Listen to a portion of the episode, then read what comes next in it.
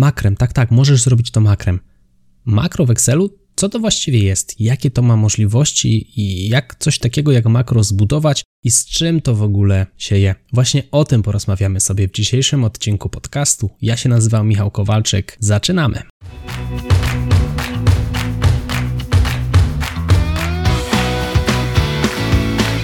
Chcesz przenieść swoją karierę na wyższy poziom? Nieważne, czy pracujesz na etacie, czy jesteś przedsiębiorcą. Świetnie trafiłeś!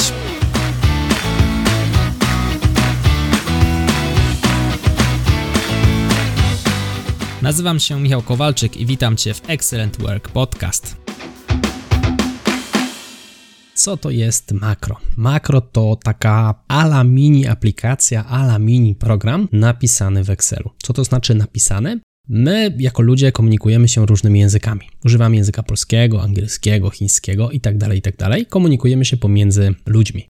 Natomiast aby skomunikować się z Excelem, możemy używać jego języka i tym językiem jest Visual Basic for Application. Popularnie skrótowo zwane VBA, VBA, różnie to ludzie czytają w zależności czy jest to wersja spolszczona czy nie. I teraz za pomocą języka VBA możemy komunikować się z Excelem. A więc jeżeli wykonujemy czynności ręcznie, coś tam gdzieś filtrujemy, wpisujemy jakieś formuły, coś gdzieś kopiujemy, a potem coś z tym dalej robimy w stylu na przykład wysyłamy, możemy oczywiście użyć języka VBA po to, aby zakomunikować to, co chcemy zrobić Excelowi, czyli możemy mu napisać instrukcję. Zamiast klikać ręcznie wszystko robić, możemy wykorzystać język VBA, aby napisać mu instrukcję i taką instrukcją on potem podąża, a sama instrukcja zwana jest właśnie makrem.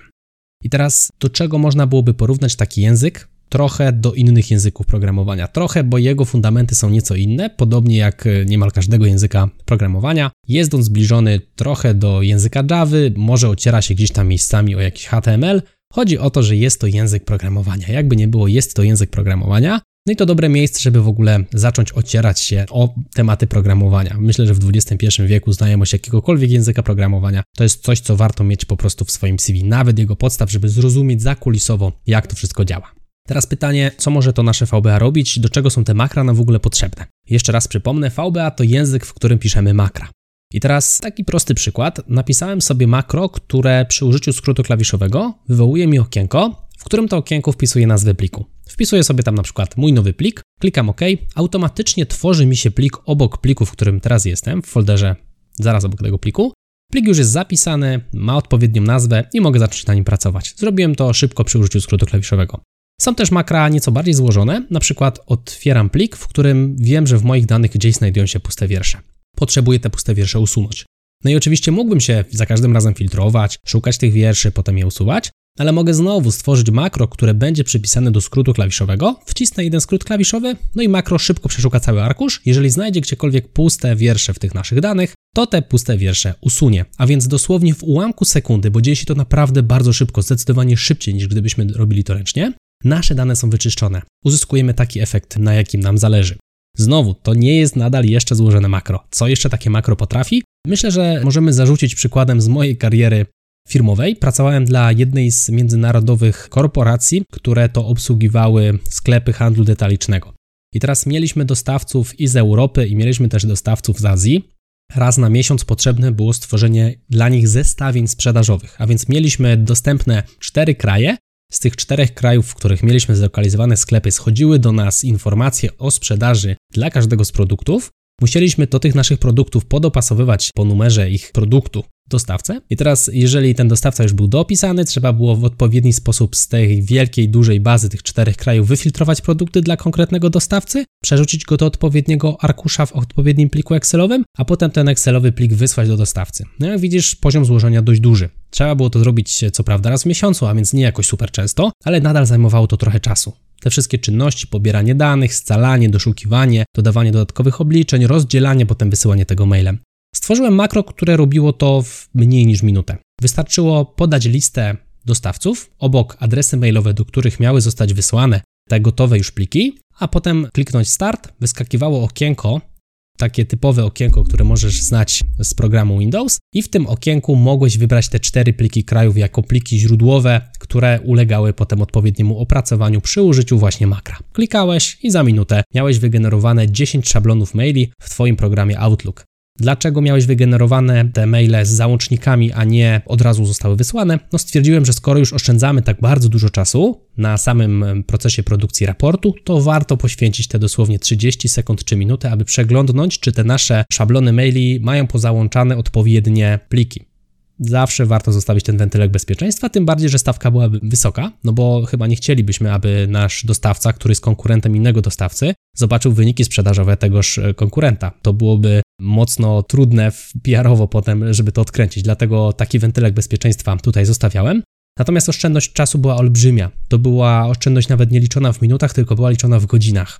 Ten raport był naprawdę złożony, w sensie zajmowało jego aktualizowanie dużo czasu, to pierwsza sprawa, ale druga, przy takim ręcznym aktualizowaniu zawsze jest niebezpieczeństwo pojawienia się błędu. Coś gdzieś źle skopiujemy, coś gdzieś źle przeciągniemy, gdzieś formuły nie dociągniemy do końca, natomiast jeżeli mamy makro i raz sprawdzimy je, to jest bardzo ważne, żeby dobrze to makro sprawdzić, upewnić się, że dobrze działa. Jeżeli je raz napiszemy, no z małym prawdopodobieństwem jakiś błąd by się tam mógł pojawić. Dopiero gdyby się zmieniła struktura na przykład danych źródłowych, ten błąd mógłby się pojawić. Jeżeli w danych źródłowych struktura będzie taka sama, co to znaczy struktura, kolejność kolumn będzie identyczna i ich nagłówki, no to z dużym prawdopodobieństwem tutaj nic się nie stanie, a rzadko kiedy struktura danych się zmienia, zrzucamy je przecież z systemów, które mają tam znowu zapisane szablony. A więc makro jest bardzo bezpiecznym rozwiązaniem właśnie z punktu widzenia i oszczędności czasu, ale także zabezpieczenia się przed błędami. No i to nie jest jedyny przykład, z którym miałem do czynienia, taki bardziej zaawansowany. Miałem też, to już bardziej zadanie w początkującej wtedy jeszcze u mnie firmie, dostałem zlecenie, aby napisać dokumentację do formularza zamawiania betonu. Był to formularz z jednej z największych betoniarni w kraju, nie mogę tutaj podać nazwy niestety, ale to naprawdę olbrzymia betoniarnia. Myślę, że nieraz na ulicy widziałeś jakąś ciężarówkę z tejże betoniarni. I teraz jak oni zbierali te zamówienia? Włączał się formularz w Excelu. Czym jest formularz w Excelu? To takie okienko wyskakujące, w którym coś możesz wypełniać. Trochę jak na przykład okienko do formatowania czcionki. W Wordzie możesz kojarzyć takie okienko, podobnie wygląda w Excelu. To jest właśnie formularz. I teraz taki formularz możesz w VBA stworzyć sam od podstaw. Każde jedno słowo, każdą jedną opcję możesz tam zaprogramować. Korzystając z języka VBA możesz takie formularze zbudować. I teraz ten formularz od betoniarni zawierał takie informacje jak na przykład wybranie rodzaju betonu, wybranie ile metrów sześciennych tego betonu jest nam potrzebne, czy ten transport zapewnimy sobie betonu sami, czy ma przyjechać do nas betoniarka albo odpowiednia liczba betoniarek, bo to się oczywiście przeliczało ze względu na metry sześcienne, jaka jest odległość od miejsca dostawy, no i ewentualnie jakieś tutaj statusy dostępności tych betoniarek, czy to, czy betoniarka będzie myta na budowie, czy mycie już będzie leżało po stronie dostawcy. Na tej podstawie została obliczona data dostawy i została też obliczona wartość takiego zamówienia. Bardzo ciekawy formularz. Wydaje się być złożony, ale myślę, że na pewno ułatwił pracę niejednemu tutaj operatorowi tych zamówień, czy komuś, kto był odpowiedzialny za kompletowanie tego wszystkiego. A więc i takie bardziej złożone makra również się gdzieś tam dzieją i ludzie z tego korzystają. A taki najbardziej złożony system, z jakim miałem w życiu do czynienia, to był system zbierania zamówień do dostawców. Znowu, tu wracamy do tej pierwszej firmy, w której pracowałem. Raporty z tymi dostawcami to również ta sama firma. I tutaj cały system zamówień z Azji i Europy był oparty o VBA Excela.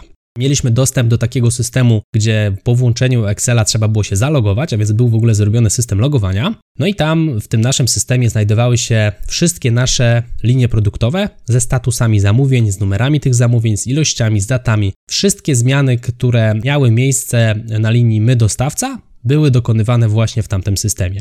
Więc coś naprawdę bardzo złożonego, niestety nie miałem dostępu do kodu, był sprytnie ukryty i zahasłowany, tak żeby nie dało się poczytać ani tam nic pozmieniać, także niestety nie wiem jak ta struktura tam wyglądała, w sensie domyślam się, ale nie widziałem kodu na własne oczy, coś naprawdę bardzo złożonego. Więc jak widzisz, nawet całe systemy zarządzania mogą być oparte o VBA. To pokazuje Ci, myślę, skalę możliwości, a taki jest cel właśnie tego podcastu. Teraz główne przewagi, o których już miałem okazję wspomnieć, no to przede wszystkim ograniczanie błędów. Znowu, jeżeli raz zaprogramujesz w odpowiedni sposób swoje makro, te błędy nie powinny się pojawiać, dlatego gorąco zachęcam do uprzedniego testowania. Najlepiej, żeby testowało to więcej niż jedna osoba, nie tylko Ty, bo ludzie są dość kreatywni, więc warto starać się im tę kreatywność ograniczać, szczególnie jeżeli chodzi o makra. Oszczędność czasu, no bo automatyzujemy sporo tutaj tych naszych aktywności. Ten raport do dostawców myślę, że jest świetnym przykładem, który pokazuje, ile można zaoszczędzić.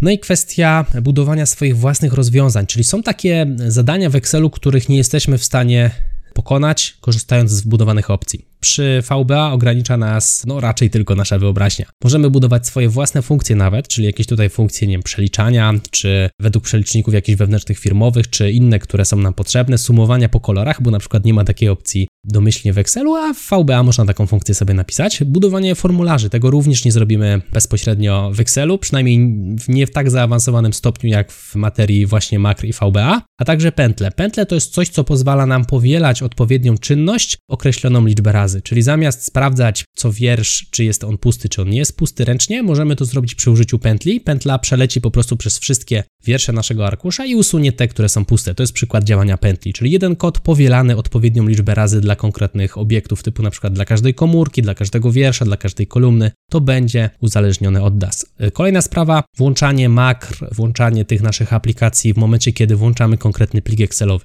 czy uzależnienie od czasu, uzależnienie od kliknięcia w odpowiednią komórkę, wyłączenie na przykład prawego przycisku myszy, wyłączenie opcji drukowania naszego pliku. Takie rzeczy możemy robić przy użyciu VBA, no i tylko przy użyciu VBA, więc tutaj VBA ma swoje unikatowe możliwości, których nie znajdziemy w żadnych innych Excelowych opcjach. Jakie zatem pojawiają się ryzyka, skoro znamy przewagi? Jeżeli słabo znasz Excela, możesz zacząć pisać w języku VBA rozwiązania, które są w tego Excela wbudowane. Tego nie chcemy robić. Zawsze rozwiązania, które w Excela są już wbudowane, które zostały stworzone przez twórców tego programu, będą działały sprawniej, będą działały szybciej niż te, które sam napiszesz sobie w VBA. Więc to z punktu widzenia optymalizacji, ale z drugiej strony mamy też zagrożenie, którym jest to, że tylko ty masz wiedzę, jak korzystać z VBA i tylko ty wiesz, jak naprawić coś w momencie, gdy się zepsuje. Jest to bardzo częsty przypadek, ponieważ znajomość VBA w społeczeństwie osób pracujących w korporacji jest niestety niskie i pojawia się problem w momencie, kiedy napiszesz fajną aplikację czy fajne makro, a coś tam w tym makrze się wykrzaczy, no to tylko ty jesteś w stanie bardzo często to makro naprawić. A jak masz złamaną nogę albo leżysz gdzieś w domu i nie możesz w tym momencie być w pracy, pojawia się problem, bo może okazać się, że twój zespół jest sparaliżowany. A więc jeżeli używasz VBA, staraj się upewnić, że możesz to zrobić tylko i wyłącznie przy korzystaniu z tego języka programowania, przy użyciu makr, a nie ma takiej szansy, żeby zrobić to wbudowanymi opcjami. Bardzo często jest taka opcja, bardzo często można wiele rzeczy zrobić właśnie przy użyciu formuł, tabel przestawnych, czy Power Query albo Power Pivot, a my jednak pchamy się w te makra. Uważajmy na to, to jest bardzo duże niebezpieczeństwo i zagrożenie, bądźmy dalekowzroczni i pamiętajmy, że kiedyś nas w tej firmie może zabraknąć, albo zabraknąć na stałe, bo zmienimy pracodawcę, albo będziemy chorzy i nas nie będzie. Więc to jest przy okazji odpowiedź na pytanie, kiedy używać VBA. No właśnie wtedy, kiedy wbudowane opcje nie są wystarczające, no i wtedy, kiedy są te opcje niewystarczające, no na przykład wtedy, kiedy chcemy wysyłać maile bezpośrednio z Excela po kliknięciu, tak jak robiliśmy to przy raporcie dla dostawców. No nie ma takiej opcji wbudowanej w Excelu, to znaczy jest, ale dla jednego pliku. Nie ma takiej opcji wbudowanej dla na przykład 10 czy 15 plików za jednym kliknięciem. To jest jeden z przykładów. Budowanie formularzy to kolejny z przykładów, czy szybkie usuwanie wierszy. Znów są opcje, żeby to zrobić w Excelu, ale będzie to zajmowało więcej czasu, niż gdybyśmy to zrobili przy użyciu makra. Jeżeli chcemy stworzyć złożone narzędzie, które nie wymaga znajomości Excela przez użytkownika ostatecznego tego naszego narzędzia, to też makro fajnie się sprawdzi. Czyli ktoś otwiera plik i jest tam napisane, aby uruchomić, podaj e-mail i kliknij start. Wtedy nie musimy tłumaczyć takiej osobie, co tam się z tyłu dzieje za kulisami, bo ona ma tylko informację o tym, że dostanie na maila raport o tym i o tym. To ją interesuje, nie? Czyli jeżeli chcemy zbudować takie rozwiązania typowo klik i działa, to jak najbardziej makra są do tego stworzone. I teraz pytanie, czy to wszystko jest trudne? Czy nauka języka programowania od podstaw jest trudna? W mojej ocenie akurat programowanie obiektowe jest dość intuicyjne. Chodzi o to, że mamy jakieś obiekty i coś z tymi obiektami się dzieje. Każdy obiekt ma właściwość, tak jak kubek ma jakiś kolor, ale też mamy czynności, czyli metody, które możemy z tymi obiektami robić, czyli z kubka możemy pić. Podobnie jest z komórką. Komórkę możemy skopiować, to jest czynność, czyli metoda, ale też komórka ma jakąś zawartość, ma jakiś tam w środku tekst czy liczbę, to jest jej właściwość. I na tej podstawie operuje praktycznie cały język VBA. Kwestia zrozumienia odpowiednich linijek kodu i zbudowania koło tego struktury działania. Naprawdę można się tego nauczyć od podstaw i myślę, że warto, bo jest to, tak jak wspomniałem, już takie pierwsze zderzenie z programowaniem. Zdecydowanie łatwiej będzie ci się uczyć kolejnych języków programowania, jeżeli planujesz się rozwijać w tę stronę. Mam na myśli oczywiście języków, które pomagają działać jako analityk czy osoba związana z danymi, na przykład Pythona czy SQL-a. Będzie ci zdecydowanie łatwiej, jeżeli poznasz już jeden język, a VBA jest, myślę, takim dobrym miejscem, od którego można byłoby zacząć. Każdy język wymaga praktyki, podobnie wygląda to w sytuacji VBA. Będzie ci się szybciej i prościej pisał w momencie, kiedy stworzysz już kilka makr. Na samym początku trochę jak w lesie, im dalej, tym ciemniej. Na początku robi się tak coraz bardziej ciemno, a potem im dalej idziesz w ten las, wychodzisz na drugim jego końcu i tam już jest jasno. to teraz już scena, w której bardzo dużo tych linijek będziesz pamiętał z głowy. To trochę jak z językiem angielskim, jak się trochę człowiek w tym języku, że tak powiem, poobgaduje. Nie wiem, czy to jest dobre słowo po polsku, natomiast jeżeli trochę go poużywamy, może zróbmy tak. Czyli trochę poużywamy tego języka angielskiego, łatwiej nam jest go używać. Słowa jakoś prędzej przychodzą nam na język, podobnie jak będą nam przychodziły słowa na palce w momencie, gdy będziemy pisali kolejne linijki kodu VBA. I teraz, czy w ogóle warto się tego VBA uczyć? VBA to jest dość stary twór, który tych lat już będzie miał. W Excelu został wprowadzony, jak mnie pamięć nie myli, w roku 97, więc ma 23 lata. Natomiast nadal ludzie korzystają z tego języka. Uważam, że będą jeszcze długo korzystać. Co prawda Microsoft coś przebąkuje o wprowadzeniu zamiast VBA Pythona, może zamiast to złe słowo, bo VBA zawsze będzie w Microsoftie działało, ponieważ Microsoft stara się utrzymać tak zwaną kompatybilność wsteczną, czyli jeżeli wypuszcza nową wersję programu, dba o to, aby ta nowa wersja mogła obsługiwać stare pliki, a więc o to możemy się nie martwić. Najwyżej dołoży drugi język, jakim byłby Python. Miało się to stać w roku 2019, nie stało się, nic nie wiadomo, czy stanie się to w kolejnej wersji, która zostanie wydana najprawdopodobniej jesienią przyszłego roku 2021, zobaczymy, nie ma jeszcze żadnych potwierdzeń i wydaje mi się, w mojej takiej mocno subiektywnej ocenie, że to jeszcze nie scena, w której ten Python zostanie wprowadzony. Może za kolejne lata, czyli w roku 2024. Dość daleko, a więc nadal warto i znowu, nawet gdyby ten Python został wprowadzony, znając podstawy VBA, umiejąc obsługiwać się tym językiem, łatwiej będzie nam się nauczyć kolejnego, gdyby taki został do Excela wprowadzony. Zdecydowanie VBA dobrze wygląda w CV. Osoby, które kojarzą ten język programowania i patrzą w CV, widzą kogoś, kto zna VBA, kto wpisał świadomie to VBA w CV, będą wiedziały, że to jest ktoś, kto z tym Excelem jest już raczej dalej niż bliżej. To jest już pewna etykietka osoby mającej wyższe pojęcie, wyższą znajomość tego programu Excel. Jeżeli wie, co to VBA, taka osoba, jeżeli umie się nim posługiwać. No i przede wszystkim przydaje się też w codziennej pracy. Zdarzają się sytuacje, w której faktycznie szybko trzeba odpalić edytor, coś sobie napisać, aby pokonać problem przy użyciu właśnie programowania, bo te opcje domyślne, wbudowane nie zawsze są wystarczające.